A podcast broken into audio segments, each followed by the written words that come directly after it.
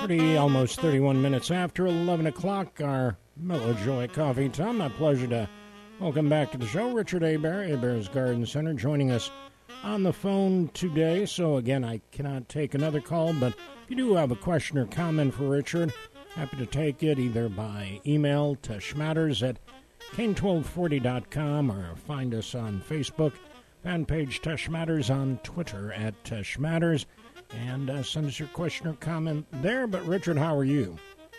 Jeff, I'm inside, so I'm doing good. There, there you go. Uh, it's it's been hot. You, you notice that? I did. I did notice that. My lord, you know, last night it was around eight o'clock. We started to get some rain. I kind of live on the north side of town, and uh, I mean, I just couldn't. I, it was like, man, it's the godsend, but it didn't last very long. I, I know. We, we, we went outside. We stepped outside and looked at it like it was some alien coming exactly. to the planet. You know, it was. It, it it really felt that way. But anyway, we were happy to have it uh, downtown. Just brief, but at least uh, a little sign. Yeah, at least maybe that's the, uh, you know just a sign of things to come, right? That's it.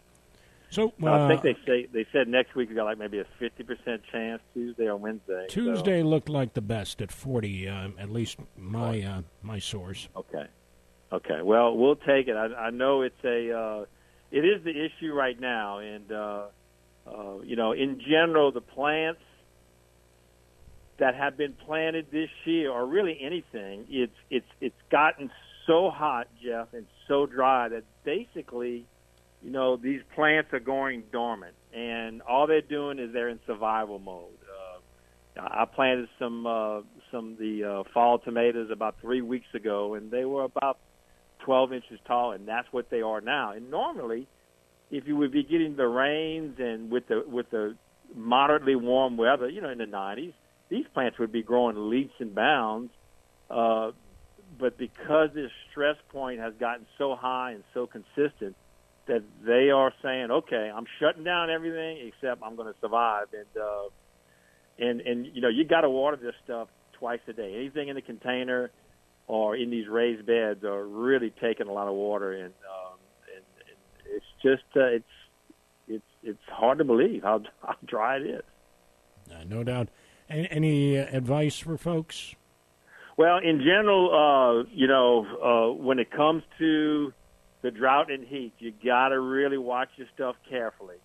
Um, uh, it, it's almost, and I hesitate to say it because I've had a couple people come in with this problem of actually overwatering. And usually, the only way you're going to overwater right now is if for some reason your ground is holding mo- moisture. So if your ground is holding moisture and you're watering every day, like everybody else, then that's going to essentially drown that plant. And it would be an unusual situation, but but our soils are high in clay, so if you did plant your shrubs or whatever, pretty much ground level or maybe just a little bit raised, and you have a lot of clay, there is that potential, and so you got to kind of watch it. But but in, in an ordinary situation, like if you plants are in the ground, you're going to have to water them two to three times a week at this point in a raised bed or container. It's every day or twice a day, and uh, and that's just to keep things surviving. Uh, again, uh, you're not going to get a lot of growth of your shrubs and all that. It's just uh, you should hopefully a- avoid the situation where they're wilting. Uh, if you have established material, Jeff, I am driving around town and I'm seeing things that I've never seen. If you go to a lot of these um, uh, you know, restaurants or fast food, we're seeing plants that have been in the ground for several years that are just stressed to the uh, to the limit, meaning that is they just wilting and turning yellow or brown. So you kind of need to be aware of that. We're seeing things like established lily of the Niles or agapanthus, the ones that make the big uh, shoots that make a blue flower. Uh, we're seeing those getting stressed out, especially ones that have been transplanted this year. There's not much you can do about it except mulch them really, really good and do not let them dry out. Uh, they will just essentially just melt. They'll turn yellow and just melt, and it's because they can't pick up the water you know, uh, fast enough. And uh, so that's kind of the issue. Mulching is always a big thing, Jeff, uh, and it's very important that that uh, if anything can be mulched, you mulch it. Like, like these uh, the, the people who planted the tomato plants at the time of planting, we're saying mulch them, and then about a, two or three weeks later, you want to remulch them and add more mulch to, to keep it high. What the mulch essentially does, besides keeping the weeds down, but more importantly, what it's doing now is um, is allowing that soil temperature not to get too hot, which in turn would allow the moisture to stay longer. So when you do water, the water is going to stay, and you know it won't be that much of an issue. Uh, but but mulching is, is almost becoming vital at this point. If you just if you just planted some some you know uh, vegetables or bedding plants and didn't put mulch down, uh, you could easily get uh, you know the the uh, roots getting too hot and burning and dying, or, or at minimum uh, this the uh, the soil drying out so fast that you just can't keep up with it. So. I know it's kind of critical right now. Things are going to happen fast, Jeff. And normally, you know, I have my three tiers of heat. You know, we start start in late spring, then we get another tier in May or June, and then we get the August tier. The, the difference this year is that uh, the the August tier of heat is just way over the top in terms of the temperature itself, and then way over the top in terms of the longevity of the temperature, and then way over the top in terms of uh, uh, it being dry. One one thing I did uh, do note is that uh, the fig trees, if you're able to keep them watered, the figs have been very, very good, and that's in direct correspondence to uh, the the amount of moisture in the soil, meaning that uh, they're not the figs themselves are not diluted with water. But what we're seeing now is is that the new newly formed figs, because it's so hot and dry, they're not developing, and and they're staying very, very small and just staying green, and um, and so that's kind of uh, that. I just got a question from a uh, from a uh, customer. They want to know: Is it too hot to plant Irish potatoes? And the uh, the answer is no. It is not too hot. The main thing is is that once you plant them, you want to water them really good every day, and then once they start to sprout, it may be a little early. Although middle of August is is correct, but if you're in a rush to plant them, you have another two, three, four weeks to plant them the biggest thing with Irish potatoes that is different from the spring is that you do not cut them. You plant them whole in the in the fall. So uh, so that's that's kind of the do's and don'ts. We kind of talked about that last week. So was, and that's that's, the, that's any fall, not just because it's been really hot this year. That's true. That's true. Uh, when it comes to potatoes, it's any in the fall when you plant them, uh, you got to plant them whole, and that's really in direct correlation to the fact that the the soil is full of bacteria and bugs, and and you you put an exposed plant, then it's then it's an issue. Then it's an issue. Well, one side note with that, uh, you know, a lot of people are coming in saying how much they're struggling with their vegetable plants right now, but the ones that are doing the best are the ones that we talk about all the time, Jeff. And the big one is okra, and we always say how okra likes it hot and dry. Well, this is their weather, and and actually they're doing very well now you, you still need to give them some moisture, and uh, that helps. But the fact that it's hot and dry is much better than if it's mild and wet. So the okra are doing really well. The the the uh, the southern peas, such as Crowder, Purple Hull, Dixie Lees, Black Eyes, all those are doing extremely well. And, and the big reason why these will do well is that uh, you know how we talk like when temperatures get hot, the pollination is kind of screwed up on things like tomatoes and cucumbers. Well, with the southern peas, it, it is not. They will pollinate with no problems, even in this extreme heat. And so, you know, that's two big ones that have uh, actually functioned well. So that may be something for the new normal. Uh, and you can plant, you know, okra. People think, you know, you, know, you plant okra in the spring and and that's it. No, you could actually plant okra till the middle of middle of the summer, and and they will grow extremely fast. You know, and and and so it's one you can plant late. And and peas, you can still plant the southern peas now. It's a great cover crop. They will produce the peas, and uh, you know if you're not going to plant a fall garden, man, the you know those peas are a great one to plant because it'll cover your ground, keep the weeds down, and uh, and then you can just till that in, and so it's great organic matter. So just kind of a side note on that. Uh, when it comes to the heat, another issue we're seeing is uh, a, a pretty good amount of ants moving around and actually getting into the house. And that's in correlation with the dry weather. You, you'll start to see a lot of things moving around, such as the lizards and things like that moving around. They're just looking for moisture. And so if the ant can find a way to get in the house, uh, they will they will get there. But but so what you want to do there is if if you didn't get them, you can broadcast granules and sprint and, and broadcast it around the house to prevent them from getting in. They'll die, die before they get in. And uh, but there are a lot of the insects are moving around just looking for moisture. We talked about in the past about the the uh, lawns drying out. Yes, that's happening. Chinch chinch bugs are attacking uh, the grass. So if you can broadcast or spray a liquid to kind of kill them, you want to take care of that, and you're still going to need to uh, water. You know, watering. I'm starting to see a lot of of uh, brown grass uh, lawns out there, and so just kind of uh, if you could do it once or twice a week and do deep watering, it's going to be really important. I know, you know I would say what cost of water is true, but also you know resodding is going to be an issue. But uh, just kind of watch for that, and maybe we'll get some rain next week, and and and and good things will happen. Another one in the landscape that I'm seeing problems with, which is not necessarily normal, but normal when when it gets this hot and this dry is monkey grass. Now, Jeff, monkey grass is a very common um, uh, plant that's uh, that's in the ground. It gets about 12 to 18 inches tall, and uh, and it does it's uh, it, it is a it's turning brown. So you have a beautiful area of monkey grass, and all of a sudden you see a section of it turn brown. What you want to start doing is water that monkey grass, preferably early in the morning. Soak the heck out of it two or three times a week till we get to a better weather situation because I'm seeing a lot of that and people are coming in a lot of that. Yeah, I've just seen it a, too, and it really surprised me. I, I thought it was just more resilient than that. Right, it, and you're right. And up till four or five years ago, when I started seeing this, I would have told you the same thing. But it's very common when it gets this hot and this dry. So kind of look out for your monkey grass and water it.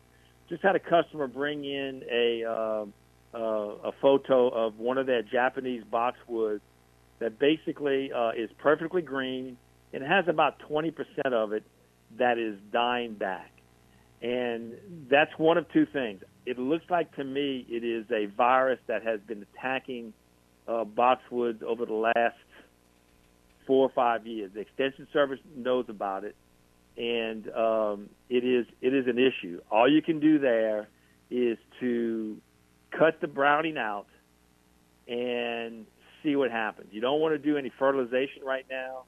Um, you really don't even want to cut them back. So just cut the brown part out, start keeping it, and and start watering it, and then you may have to come back in a uh, uh, in the fall, and there's a chemical you can spray to maybe slow it down if it is root rot.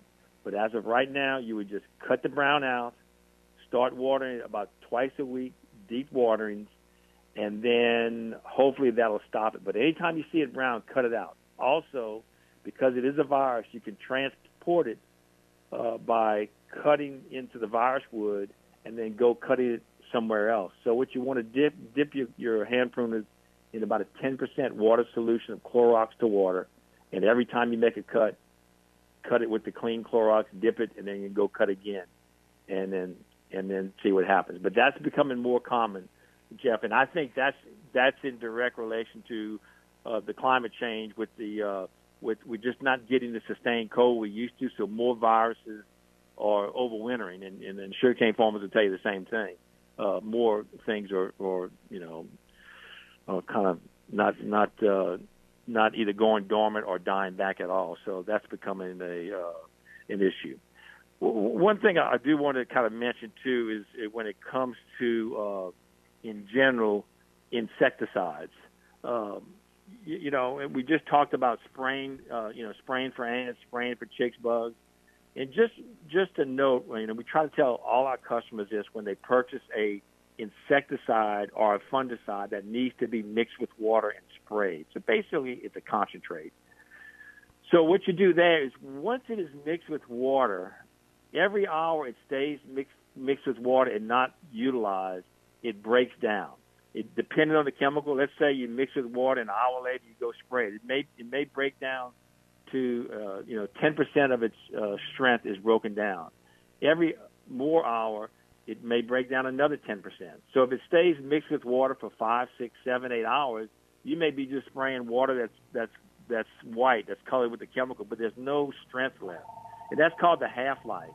So it's really important that when you do use an insecticide, and, and the reason I bring it up is a customer came in and said, you know, he had sprayed uh, a chemical uh, with it, and then he repeated the spraying three or four days later. And I asked him, okay, did you repeat the spraying with the same solution that you had? He said, oh yeah, I just left it low. And and so you can't do that. Once it is mixed with water, you want to use it really within the first hour. Now, not to say that if it, you know, two or three hours, it would be perfectly bad, if you kind of keep that in mind, that'll help you out. So you don't want to overmix when you start spraying. You know, when you spray your tomatoes or your cabbage with a chemical and you say, okay, I have a gallon, I sprayed it, I have a half a gallon left.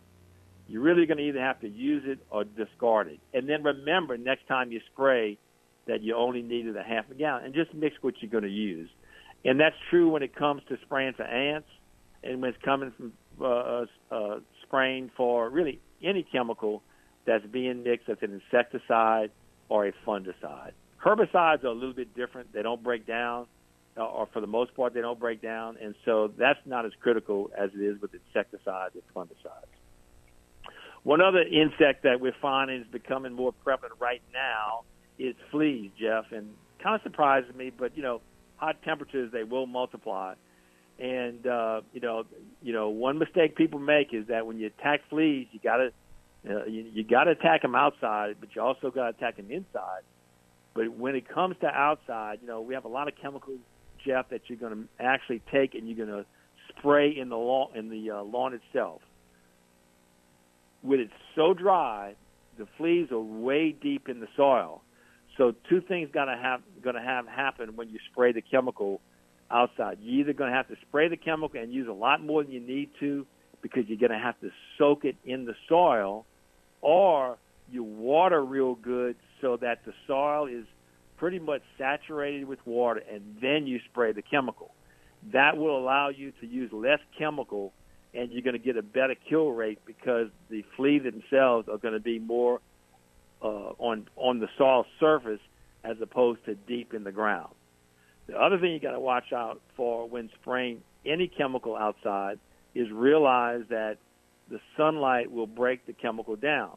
So if you go out there at high noon and you spray for fleas, for example, in the lawn, um, the sunlight will immediately start to break it down, as opposed to spraying it later in the afternoon. I say maybe after six o'clock, where yeah, it's still some sunlight, but it's not as intense, and it's not as uh, the length of time that the sun out is not. So it's always a good idea uh, when spraying chemicals is to do it later in the afternoon, especially this time of year with the sunlight being as intense as it is. And that way the chemical will be basically at full strength for six or eight hours and and then we'll start to break down the next day. Well people say, Oh, it only lasts one day. Well, yeah, maybe so.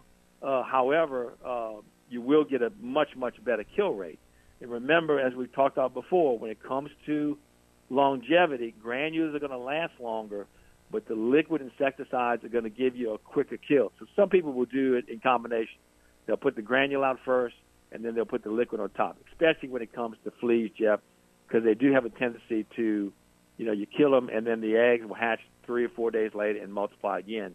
If you have the granules there, you'll you'll get a much better longevity kill rate, and it'll help you. But you know, so there's a few of the normal things that are giving us issues. Believe it or not, Jeff, we're not having as many problems with weeds, and it's this is very normal, and that's strictly that's the in direct correlation with the moisture. Uh, you know, you know, uh, with, with nothing's growing rapidly right now. Yes, the weeds are there, and they show themselves better than they will, uh, you know, the St. Augustine because they'll shoot those seed spikes, but they're not uh, they're not multiplying as fast. Uh, but the only one that I know is kind of still growing, but not as not as much. One called chamber bitter, and it is one that that can obviously take the heat and can come up in dry soils, but even that is not multiplying as fast. So that's a good a good thing is that we get less weeds, but everything else is uh, is struggling, um, you know, pretty pretty uh, pretty immensely with the uh, given the uh, harsh conditions. Someone came in uh, uh, this week also with a plant called a peace lily or spathiphyllum or a closet plant. Uh, it's an indoor plant. Uh, most people will know it as a peace lily, but some people call it a closet plant. And it's a, a bigly plant, uh, uh, and it's mainly noted for the green leaves, but it also shoots a yellow, I'm, I'm sorry, a white flower. But it's an interior plant. Well, he had it. Uh, he had it near uh, in the in inside uh, near a window, and um, excuse me one second. I have a customer in here saying they're trying to kill white moths on arborvitae. Yeah, and um, and that's and that's another one. We're not seeing too much. And uh, what you want to do is mix it, uh, mix chemicals with water, and actually spray it in the arborvitae itself. We got to watch for it. There's also a mite that kills the arborvitae, but it's a uh, it's it's harder to control. And um, and but when it gets hot and dry, these mites are pretty prolific and you, and and they will just eat up the tree. And they'll also uh, get into Italian cypress, which is another common tree where you see this browning, and you want to kind of spray for that. It's a little mite. It's almost you, you can't see it by the naked eye, but it'll it'll attack them. Uh, but getting back to the uh, peace lily, the uh, so the peace lily, uh, it burnt back because it was getting too much sun. And that's the reason they call it the closet plant because it takes very little sun. It, technically, they say you can put it in the closet; it'll still do fine but it does take a lot less light. And, and with the light as intense as it is right now, it burns back. And so I told him what you could do is just cut it back, fertilize it, and assuming that it didn't get too bad, uh, uh, it'll it'll be fine. And then um, and just water it, put osmocote in it, and in about another, uh, I'd say two to three weeks, it should start to leaf out again. Do not let it dry out, and obviously put it in the shade and water it as needed. But at this point in time, if you're going to put it outside in the shade, you should have to water it every day. And uh, other than that, Jeff, we're waiting. You know, normally we'd have cabbage and broccoli and cauliflower and all that, but we're waiting. It's just too intense.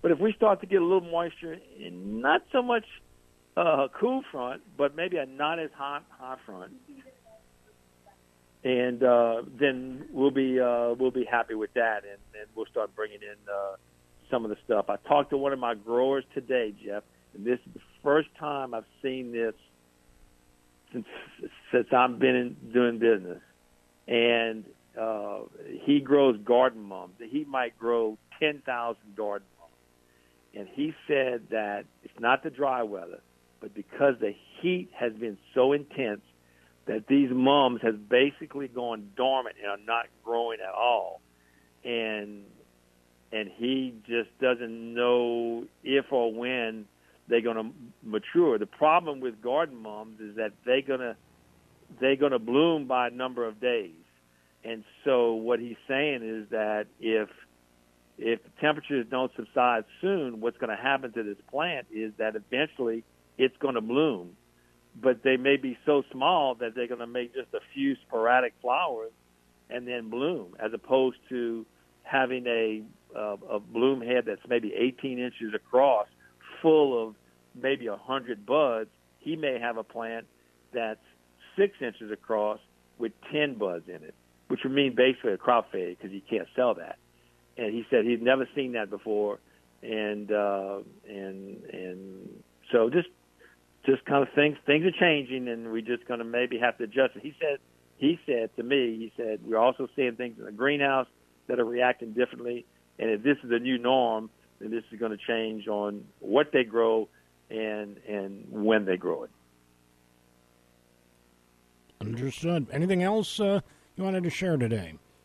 Jeff, I think that's it. We're just going to uh, hopefully we get a decent amount of rain Tuesday and Wednesday. I know the farmers want it. I know they plant, but I know they need that rain. Absolutely. Richard, always a pleasure. Appreciate you joining us uh, in or out of the studio. Uh, appreciate the effort, and we'll uh, look forward to the next time. Thank you, Jeff. You bet. Again, Richard Hebert, Hebert's Garden Center. Find him at the corner of West St. Peter and Hopkins Street.